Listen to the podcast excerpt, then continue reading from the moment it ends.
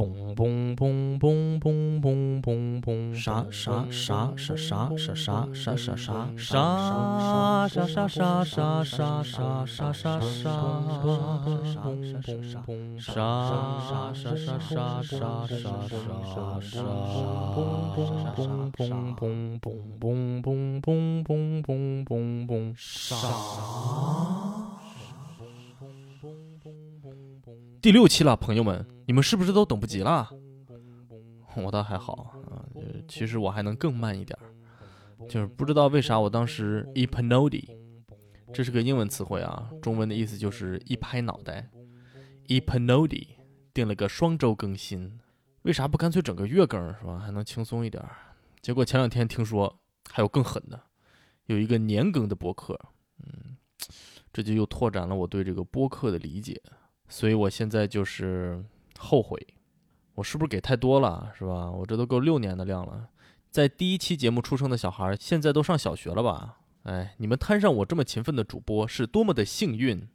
好，欢迎大家来到啥播客，我是你们勤奋的快要掉头发的主播啥啥。哎，现在我写稿这天呢，是美国的感恩节。啊，我也是难得有个假期可以静下心来写点东西。但是由于现在我写稿啊写出了甜头，所以最近这几期应该都是会以这种形式来展开吧。毕竟写稿可以比较随意嘛，就是坐着、躺着、站着、跳着都能写，是吧？不用非把自己圈在车库里头，苦巴巴的在那儿录音。尤其是现在天气一冷，波士顿的纬度大概跟沈阳差不多吧，车库里也没暖气，我在里头穿个棉袄一待好几个小时，是吧？实在是有点怎么说呢？惹人怜，是不是惹你们怜？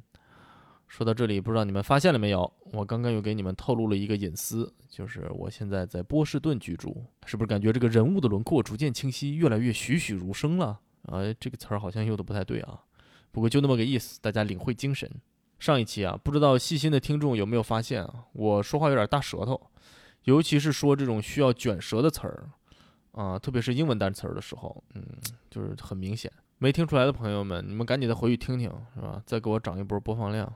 为啥呢？就是上一期啊，我在录音的时候正好赶上舌头溃疡。每当要卷舌的时候，我就感觉到那块冥王星那么大一块溃疡，是吧？在激烈的拥抱我用三十几年的不良咀嚼习惯培养出来的带尖的后槽牙。而且由于这块溃疡在大概这个舌根的位置，一感到疼痛就条件反射的想流口水。所以你们要是放大声音仔细听，就会听到。有一搭没一搭的吸溜和咽口水的声音，所以录两个多小时的音，除了疼得我眼冒金星以外，我另一感觉就是喝的有点饱。既然是感恩节，我就来给大家精心挑选一则我刚刚在微博上看到的和感恩节相关的这个精彩绝伦的社会新闻。啊，这是个什么事儿呢？就是在我国的高等学府哈尔滨工业大学出现了这样一则新闻。一个管理宿舍的阿姨在宿舍的群里发了这么一条信息啊，大概是说说今天是西方的感恩节，我们呢也借此机会感谢广大的同学平时对我们工作的支持，所以呢在楼下给大家准备了糖果，大家可以随意拿取啊，这不是挺好的事儿吗？是吧？结果你猜怎么着？有个学生在群里发说，宣传这种西方节日，作为宿舍辅导员非常的不妥。尤其是在哈尔滨工业大学，作为官方代表公开搞洋节庆祝活动，不考虑影响吗？请生活辅导员和公寓方立刻停止活动，否则我将向学校有关部门反映。哎，这个不知道大家怎么看啊？反正我是气得三尸神暴跳，五灵豪气腾空，两太阳穴冒火，七窍生烟，恨不得要拔火罐儿。就是从这个小贯口，你也能听出来，我是一个传统曲艺爱好者。哎，小小的年纪啊，学的臭毛病。字里行间还真把自己当政委了吧？我们这个高等学府录取的时候，是不是应该搞点这个精神文明方面的审核？我就老觉得应该把这个面试的机制引入高考制度，把这样的人啊好好的筛一波。这听起来都有点这个极端民族主义的味道，自己无知不说，还这么爱给人扣帽子，考虑影响，还有举报。你看用这词儿啊，真是让人痛心。还讲什么西方、东方？世界民族大团结，共建地球村，你听说过吗？这口号，这都多少年前的口号了。而现在更是要做到你中有我，我中有你，建设全人类命运共同体。这话可不是我说的啊，这是人民日报二零一九年八月十四日特刊报道的伟人讲话。你是不是应该再深入的学习一下我们国家的这个外交政策？另外是洋节就要抵制吗？啊，那你可能就有点尴尬哟。圣诞节你肯定不过了，这个是我这我相信你是吧？那元旦的假你要不要放呢？那是西历的一月一日哦，西方的历法哟。二零二一年元旦是农历的十一月十八，屁节也不是，咱老祖宗可不过这节。你再往后推，情人节你过不过？七夕可还得等好几个月呢，你等得了吗？嗯，你肯定等得了，是吧？因为你这样的孩子估计也找不着女朋友。你再往后推演，西方的东西我猜你都是要反对，是吧？那你首先就应该退学，因为你充满了优越感，是吧？嘴里老挂着的，尤其是在哈尔滨工业大学的这个哈尔滨工业大学呀。是在一九二零年建校的时候，是一座完全按照这个俄国教育模式创办的大学，而且从一九二零年到一九四九年，一直是以俄语和日语双语教学哦。日本虽然在咱们东边，但我估计你也是非常痛恨的吧？啊，因为在你这个小小的脑子里，除了你自己啊，你是没有办法接受任何其他人的吧？你肯定觉得地球是圆的，只要走得足够远，所有人都是西方，是吧？你还挺逻辑自洽的啊，你个可爱的小精英。嗯，你不是爱扣帽子吗？对，那个。叔叔来，免费给你赠送一顶为你量身定做的大帽子。我们的建国之本、立国之源，马克思主义的创始人马克思他老人家，虽然看起来好像是姓马，是吧？但是他的全名是卡尔海因里希马克思，是德国人哦。德国，你知道吗？西方啊，你一味的反对西方舶来品，到底是什么居心？年轻人，你要好自为之啊！对这句话放在这儿特别顺溜啊，对，而且我发的是正字正音，完全没有这个跟风的意思。说到这儿，我就想说呀，我实在是太讨厌这个网络词汇了。但是这个年头啊，没事就要出来个奇奇怪怪的事件啊，导致网络词汇都快把正经词汇消灭干净了。有空和你们专门好好聊聊这个话题。另外啊，这个哈工大关于这件事儿的官方回复也非常有意思，是这么说的。针对宿舍阿姨感恩节送糖果被学生威胁举报，说阿姨公开搞洋节庆祝活动，引网友热议。经调查了解，公寓阿姨派发巧克力是出于好心，学生留言提醒阿姨也是出于善意。学校不提倡有宗教色彩的洋节进校园，坚决禁止宗教活动进校园。哎，这简直是啊，香喷喷又大又圆的一个大馒头，是吧？我都不知道该从哪下嘴。咱先不说这标点符号啊，这个该用句号的地方都用成逗号，属于这个语文基础知识的薄弱。首先，宿舍阿姨是这个职位的官称吗？啊，所以这个职位就叫阿姨。宿舍是阿姨的定语，是吧？所以还有教学楼阿姨、食堂阿姨等等一系列的阿姨。那这么说来，这个职位是不是谁见了都得叫阿姨？学生的奶奶去宿舍探望，他俩是不是得互相叫阿姨？阿姨您好，我是三零五王阿姨的奶奶啊啊！阿姨您好啊，你要探望王阿姨，还得请您先登记一下。好的，谢谢阿姨，没事儿，不客气。阿姨会不会太乱了啊？而且必须得是阿姨吗？就不能是姐姐、妹妹、大妈、奶奶，乃至哥哥、弟弟、叔叔、爷爷啊？这个职位是不是根据性别和年龄来招聘呢？你个大学的官方微博是不是应该规范一下用词？哎，我真是操碎了我这颗心呐。另外就是上一句还说呢是威胁举报，后一句就变成了善意提醒。中间都没有过渡，你要不要去查查字典？你看看威胁的定义啊，是不是提醒的意思？有没有善意的成分？再有一个是吧？感恩节，它也不是个宗教节日啊。这个节日是美国人当年为了感谢印第安人给他们供给和庆祝丰收而建立的，演化到现在已经成了感谢家人朋友的陪伴、阖家团聚的节日。虽然你可以说它是一个非常伪君子的节日，但确实和宗教没啥关系，是吧？这里还非得提宗教，还要强调两次，是不是？你们压根儿不知道这是个啥节？你这么害怕宗教，那可是有点麻烦。因为西元的二零二零年是什么意思？那就是耶稣诞生两千零二十年的意思。所以咱们这个公历其实是一种宗教历法。你要放弃公历吗？咱可早就取消年号了。日常工作开展起来没有个年份，是不是有点难度？再有一个啊，我对咱们这个大学的规章制度不太了解。我只知道咱们宪法规定公民有宗教信仰的自由，然后你在这强调坚决禁止宗教活动进校园儿。所以我就觉得“宗教活动”这四个字儿说的太宽泛了，而“坚决禁止”又说的太满，两边都需要好好的调整一下，否则啊，很容易成为这些脑子不太好的小朋友们歧视和压迫别人的理论依据啊，这就比较不好。而且我觉得你们没发这个声明的时候，我们议论的还不怎么热，是吧？大概就三十六点五度，发出来以后反而觉得精彩程度翻倍，直逼四十二度啊，感觉就要烧的抽过去了。典型的和稀泥啊，没和好，水放太少，结果这个和着和着发现，哎呦喂，怎么拧成一块了？成了一个现代主义艺术雕塑了啊，简直！最后我还要再感叹一下，现在大学可真太累了，眼睛得时时刻刻盯着各种和自己相关的新闻的转发和点击量。网友一热议就得发声明，舆论一哗然就得做反应。一个学校好几万个学生，难保不出几个这个特别具有被热议潜质的这个超能力者。这些小超人一嘚瑟，学校就得一嘚瑟，是吧？你看这回屁大点个事儿，也得狗屁不通的出来解释一通，和一趟稀泥。而且这种所谓的声明澄清，一般就是避重就轻，以正能量为主要的意识形态，以息事宁人为主要目标，是吧？根本不能真正解决问题。但还是得发呀，为啥呢？就是因为，因为人言可畏，也因为在这个大多数情况下，声誉啊，它就直接要和利益挂钩。所以呢，我们就终于要引入咱们今天的主题啊，咱们来聊一聊网络暴力。为啥要谈谈这个话题呢？这期啊，本来是要讲一个更加劲爆的话题啊，我这个调研都已经做了一些了，而且连我现在这个文本其实都叫另一个名字。但是晚上看了这个新闻以后啊，一不小心个人的观点就跟腹泻一般，嘁哧咔嚓的持续不断的喷薄而出，是吧？一个晚上写了三四千字，结果就来到了这个尴尬的境地。所以你也可以看出来，咱这个节目实在是有点自由，是吧？自由的都失去了自律。就为什么要转换话题呢？因为这个事儿啊，让我想起我去年年底左右自己写的一篇讨论网络暴力的文章。虽然时过境迁啊，这篇文章所叙述的事件已经过去很久了，而且即使在当时啊，它也并不算是一个热点的事件。但是我觉得当时的一些观点啊，还是有一些普世的价值啊，有点意思，想和大家分享一下。是个什么故事呢？这大概可以被总结成是一个以暴制暴的故事。就是故事的主人公是司徒格子，大家可能对司徒格子这个名字有点陌生啊，我在这里给大家简单的介绍一下。司徒格子这个名字一听啊，就是网名嘛，或者是笔名。他的原名叫刘少华啊，是人民日报海外版《侠客岛》的创始人之一，属于青年才俊的媒体人。对，这青年才俊啊，他是八九年生人，和人家比啊，我就得跪坐在墙角掩面哭泣，是吧？一把鼻涕一把泪，痛恨自己蹉跎人生。我最早开始关注格子是那个时候他在《锵锵三人行》当嘉宾吧，那个时候觉得，哎呀，锵锵很少请这个年轻人做常驻嘉宾。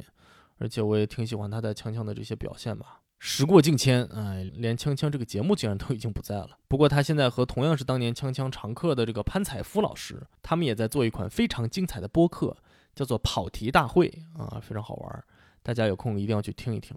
没错，我这个现在已经有三十一个人订阅的大 V 博客，要在这儿啊，要给他们这个只不过有几万粉丝、好几千万播放量的小博客。免费打打广告是吧？你看咱这心胸。说回来到这个故事啊，就是在去年年底的时候啊，体育仲裁法庭在瑞士的蒙特勒呀举行了公开听证会。讨论关于孙杨在一八年和这个国际兴奋剂检查管理公司的检验人员啊之间有一些冲突。当然，我故意把这个事件描述的非常的模糊，因为这个事件虽然十分的精彩啊，但是跟咱们这个主题关系不大，只是一个背景吧。有兴趣的大家可以自己去查一查。在这个听证会上，啊，这个同声传译人员啊水平奇差。差到了就必须得用事故来形容了，就是搞得在场的这个仲裁官员和双方的律师啊，都是一头的雾水，不得不在之后再重新审查、重新翻译。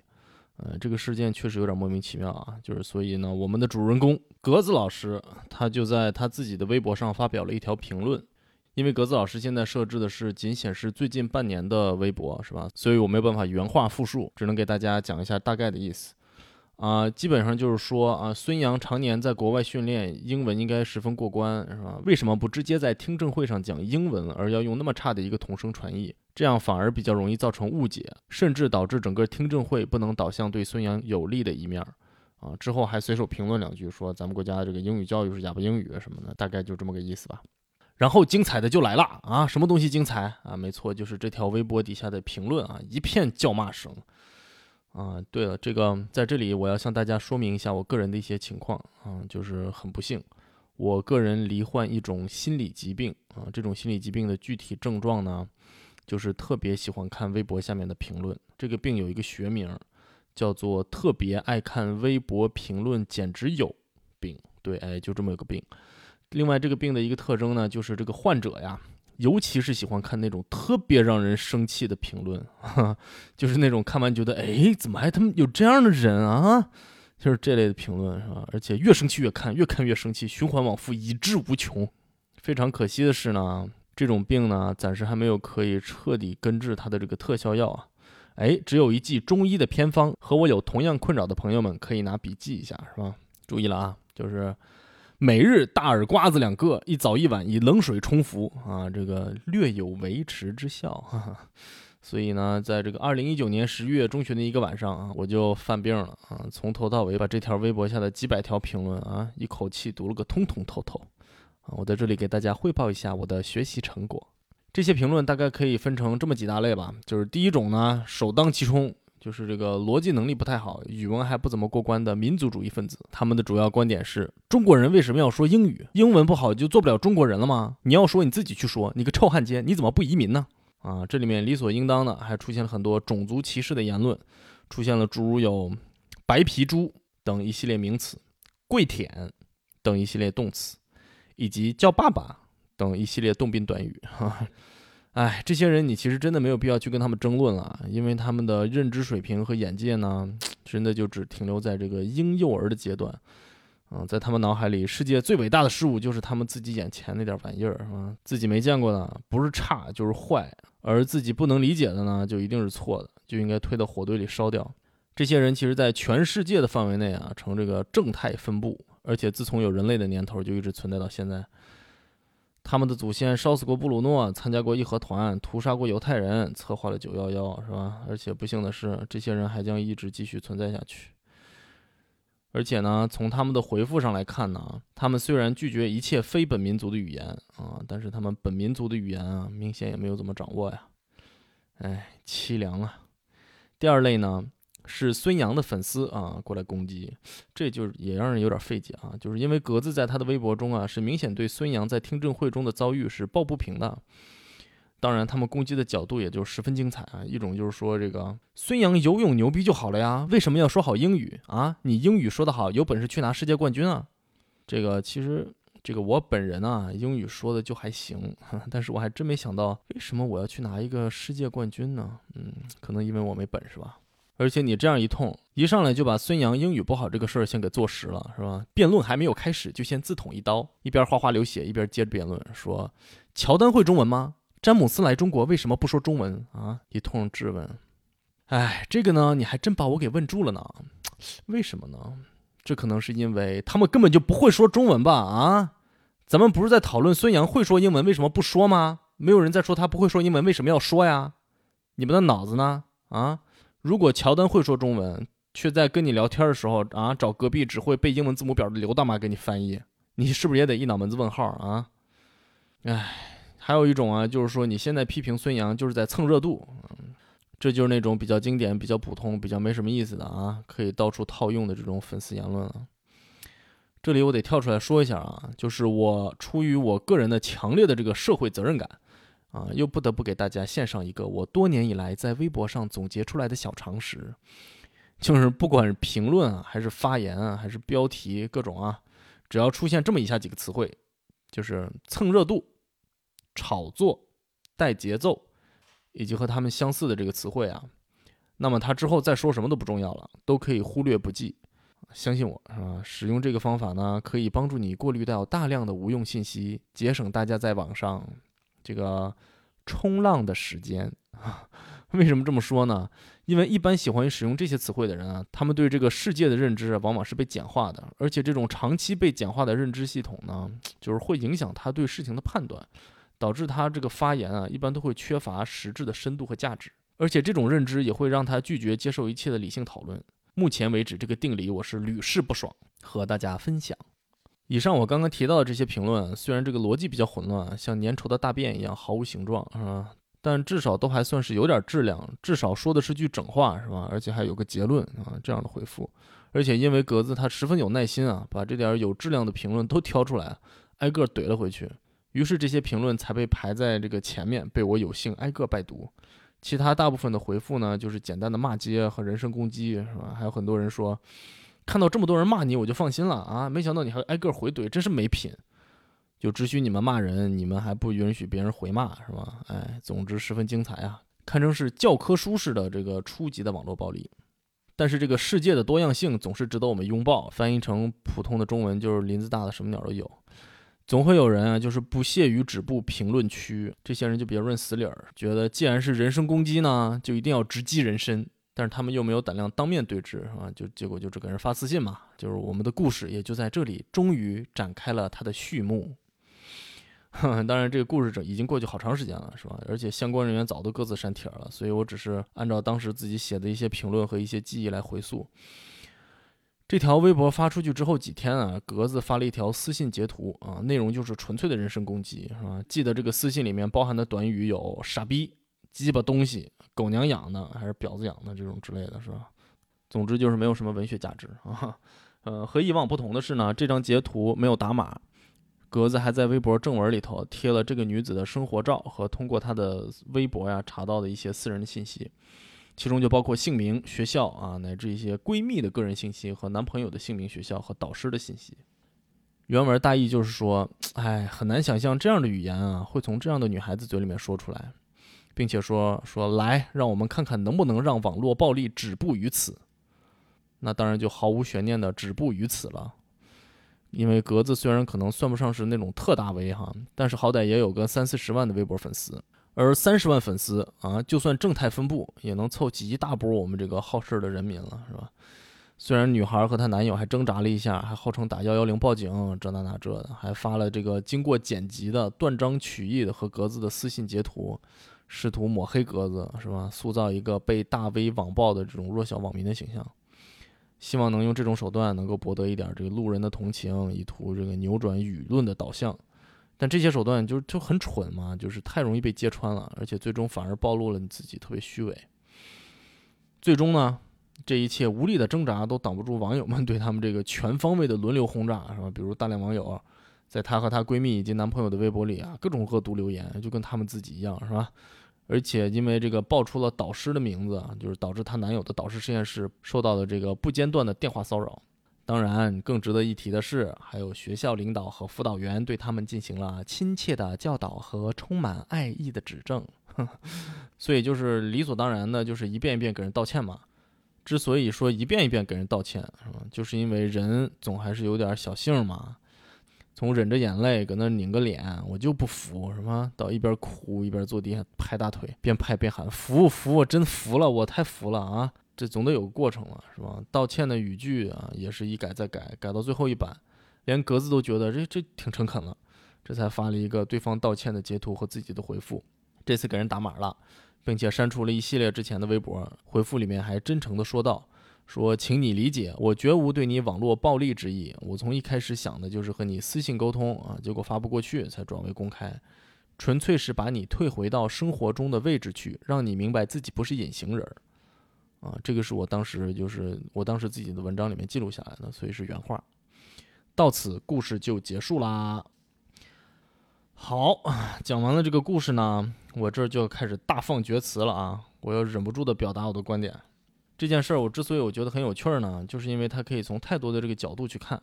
从上面我的这个叙述啊，可以清晰的看出来我的立场是站在格子这边的。而且随着我叙述的这个过程啊，我自己也逐渐的更加确定了。这在很大程度上是因为我一口气儿啊看了太多逻辑混乱的这种回复和谩骂，单纯觉得就是想要站在 脑子比较清楚的，看来正在接受谩骂的这个弱势的人的一边儿。但这其实不一定就对啊，因为这整个事件中看起来格子是一直在承受着网络暴力，是吧？被攻击、被辱骂，属于这个弱势的一方。而骂人的这个女子也是施暴的一员。但其实你单独来看格子和骂人女子对峙这件事儿啊，格子又是绝对的强势的一方，用自己三十万的流量在进攻一个素人，尽管对方是有错在先。哎，我觉得这个就是网络暴力啊复杂和有趣的地方，在网络暴力里。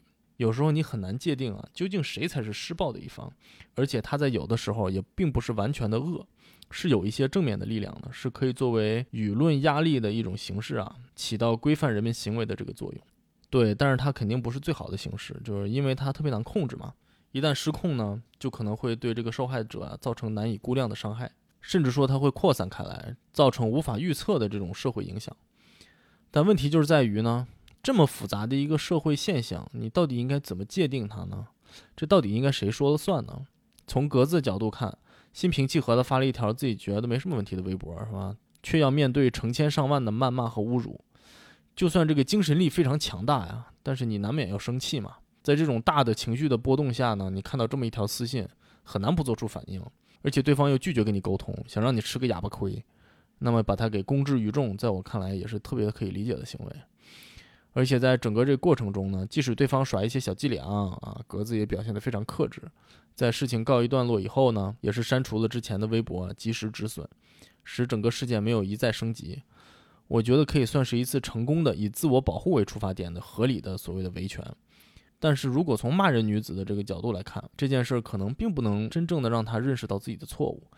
就是因为对陌生人发私信辱骂这个行为啊，他肯定不止做过一两回，是吧？而且做这种错事儿啊，有一个特点，就是你如果得不到及时的纠正呢，当事人往往会逐渐的开始给这件事儿啊叠加上一种正当性。就好比惯偷啊，往往会强调自己是因为生活所迫，而认为在私信里辱骂别人是稀松平常的这个女子，可能就会觉得你侮辱孙杨就应该受到大家的谴责，我骂你你就是活该。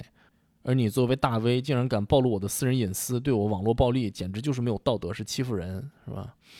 而且她的男友和闺蜜就更觉得莫名其妙了，是吧？被攻击，那就难免要和她一起同仇敌忾。这也很好的解释了为什么她迟迟没有正式道歉，而一直在那躲躲闪闪，用一些下三滥的手段想搞些名堂。直到这个舆论压力惊动了学校，才勉为其难的写了一段这个语病连篇的官话检讨。因为他根本到最后，他都不觉得自己辱骂别人有什么错。为什么这么说呢？就是在格子删帖之后啊，就是这个女的，她也清空了自己的微博，并将微博名改为“毁人不倦”，并把这个“毁”字啊写写成了这个“情慧”的“慧”。哎，虽然搞不清楚具体啥意思，但感觉好像不是啥好话，是吧？但不管怎么说啊，经过这件事儿呢，你服气也好，不服也罢，下一次在网上辱骂别人的时候呢，希望他至少能够思考一下，是吧？想一想值得不值得。可能也是件好事。好，既然我已经彻底放开了啊，那我就再来说一说其他的几个角度吧。第一个角度就是这个幺幺零的角度。嗯，女子的男友号称打了幺幺零，我估计是真打了啊。对方的这个具体反应记不清了，但总结下来就是没啥用。这个呢也挺好理解的，就是一方面网络暴力这种事儿啊，界限很模糊啊，而且这个很新，也没有明确的立法，很难精准的界定和量刑。另外呢，就是对他们实际进行骚扰的这些人啊，是大量无法确定身份的网民，根本就无从下手。而所谓的这个罪魁祸首司徒格子，在整个这个事件中，没有一次说鼓励网暴的这个行为，最多只是爆出了一些这个女子在自己微博里本来就公开的个人信息，甚至都算不上是信息泄露和侵权。所有的网暴行为，全都是可能和这个女子抱着一样心态的这些带引号的正义之士的自发行为。所以这个时候啊，你很难责怪公安机关不作为，因为实在是无为可做。另外一个就是从这个学校的角度，就像我在节目一开始说的那个案例一样，现在的大学啊，可以说是每天都在走钢丝，是吧？大家都非常的谨慎，不知道哪天脚底一滑就要出事儿。不知道大家还记不记得，同样是去年山东大学所谓的外国留学生找学伴的这个事件，给留学生找学伴这个形式，其实很多大学都有。目的是为了大家互相学习语言，也是为了这个留学生啊快速适应国内的这个生活。本来是一个挺好的活动，是吧？而且山大留学生学伴制度已经好几年了，一直有声有色。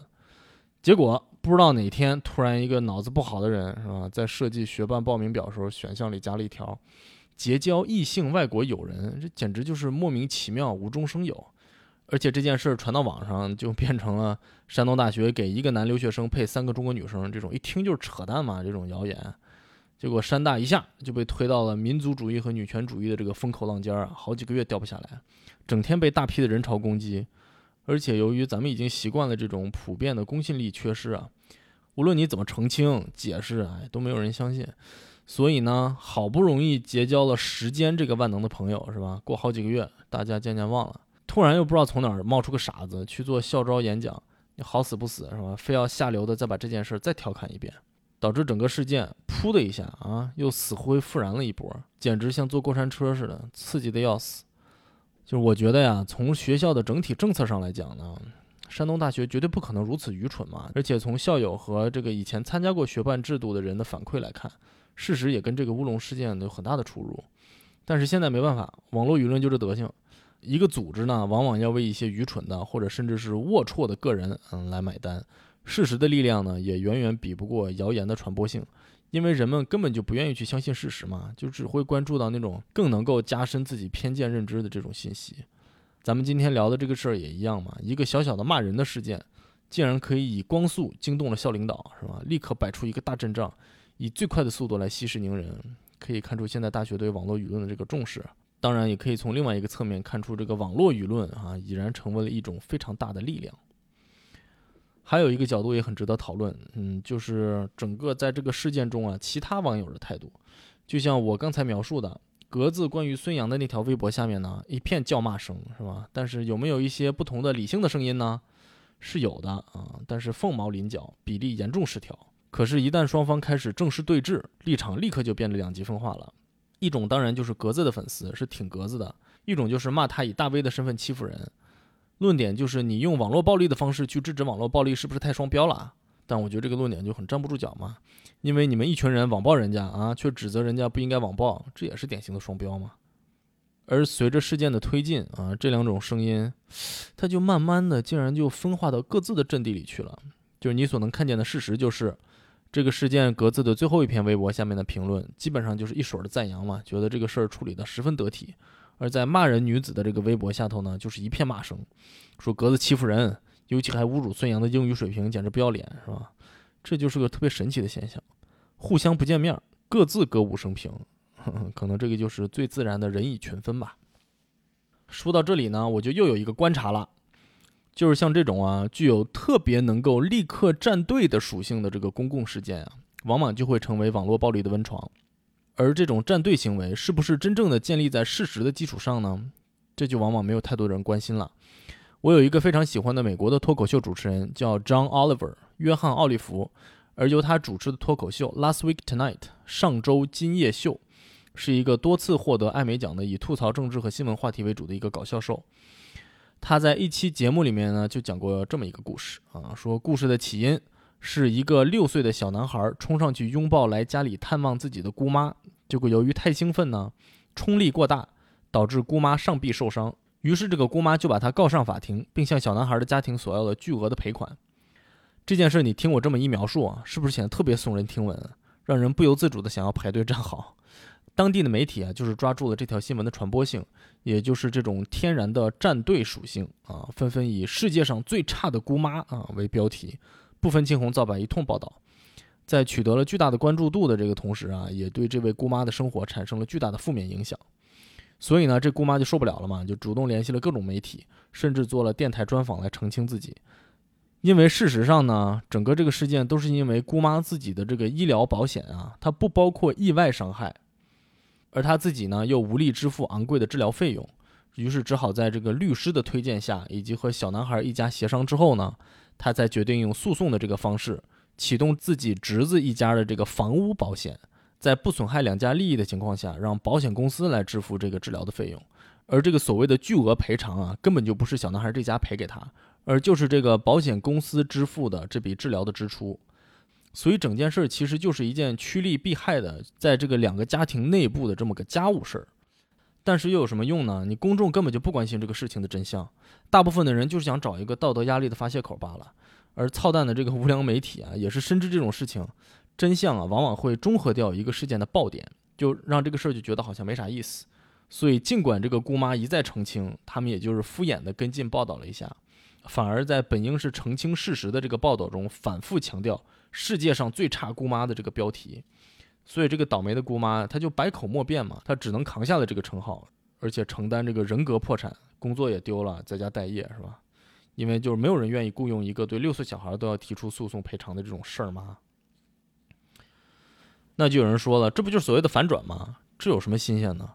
现在哪个社会新闻还不正正反反的翻个几遍啊？跟摊煎饼似的，每翻一遍还撒点芝麻，这个精彩程度一再升级。近几年在这微博上、新闻上你还见得少吗？首先呢，哎，这个事件它并没有反转，因为这位姑妈呢，她并没有成功的澄清事实，为自己平反，她这一生啊，都得背着这个莫须有的骂名。其次呢，我特别讨厌“反转”这个词儿，因为根本就不存在所谓的反转，反转只是这些无良媒体为了点击量，不追求事实的真相啊，甚至故意为了博眼球而造势的这种下流的手段。而对于我们自己，反转啊，也不过是听了一面之词之后啊，不加思索，着急忙慌，先做个道德判断，然后不分青红皂白，对别人一通不负责任的口诛笔伐，乃至人身攻击之后，哎，给自己的错误找一个好听的借口而已，是吧？事件的本身从来没有反，也没有转，事实永远就那一个，只是我们自己啊，失去了独立思考的能力，被这些捕风捉影的无良媒体牵着鼻子走。唉，只是我们每个人的人格呀，在这个信息时代的道德战场上，逐渐变得廉价和低贱罢了。哎，说了一通啊，对于这个网络暴力啊，我到底是个什么观点呢？我现在的观点啊，很有点自由主义的意思。有一个网上的老梗，叫做“网络不是法外之地”，是吧？一般会出现在那些打擦边球的图片或者文字下面的留言区，语气一般都比较阴阳怪气。但是我呢？觉得其实，在很多时候啊，网络还真的它就是个法外之地。就比如说网络暴力这件事上，没有任何人是安全的。你在对别人实施暴力的同时，就要做好被别人网络暴力的准备。每个人都可以认为自己有足够正当的理由对别人发起网络暴力，而且没有任何人能够阻止你这么做。但你同时也要知道这件事的风险。正所谓以暴制暴。就像这次事件呢，大家都觉得自己没错，是吧？但是显然有些人受到了教训，也许长此以往，就会逐渐的形成一种微妙的平衡吧。这期节目呢，做到这儿就可以先告一个段落了。不知道大家有没有感觉到这期啊，和前面几期节目有点不太一样？就是这期节目呢，我不是以叙事为主，而是尝试做了比较大量而密集的观点输出。在这点上，我其实还是有很多顾虑的啊，就是。因为事实的叙述啊，可以做到比较中立，而观点的输出就必须要暴露一些我自己的价值观。但你其实仔细想想，事实的叙述也不是没有观点的，我只是将自己的观点暗暗地埋藏在这个行文和叙述的过程中，让大家在听的过程中呢，能够潜移默化地去感知，这样呢，观点就更容易被接受嘛。但是像这几样的集中的观点输出，就有点像是一个情绪的放大器。往往会造成两极分化的这个情况，因为当我的观点跟你的观点冲突的时候嘛，那你很难不产生一些抵触的情绪嘛。但是反过来讲，如果我跟你的观点又一致呢，也能产生更大的共鸣。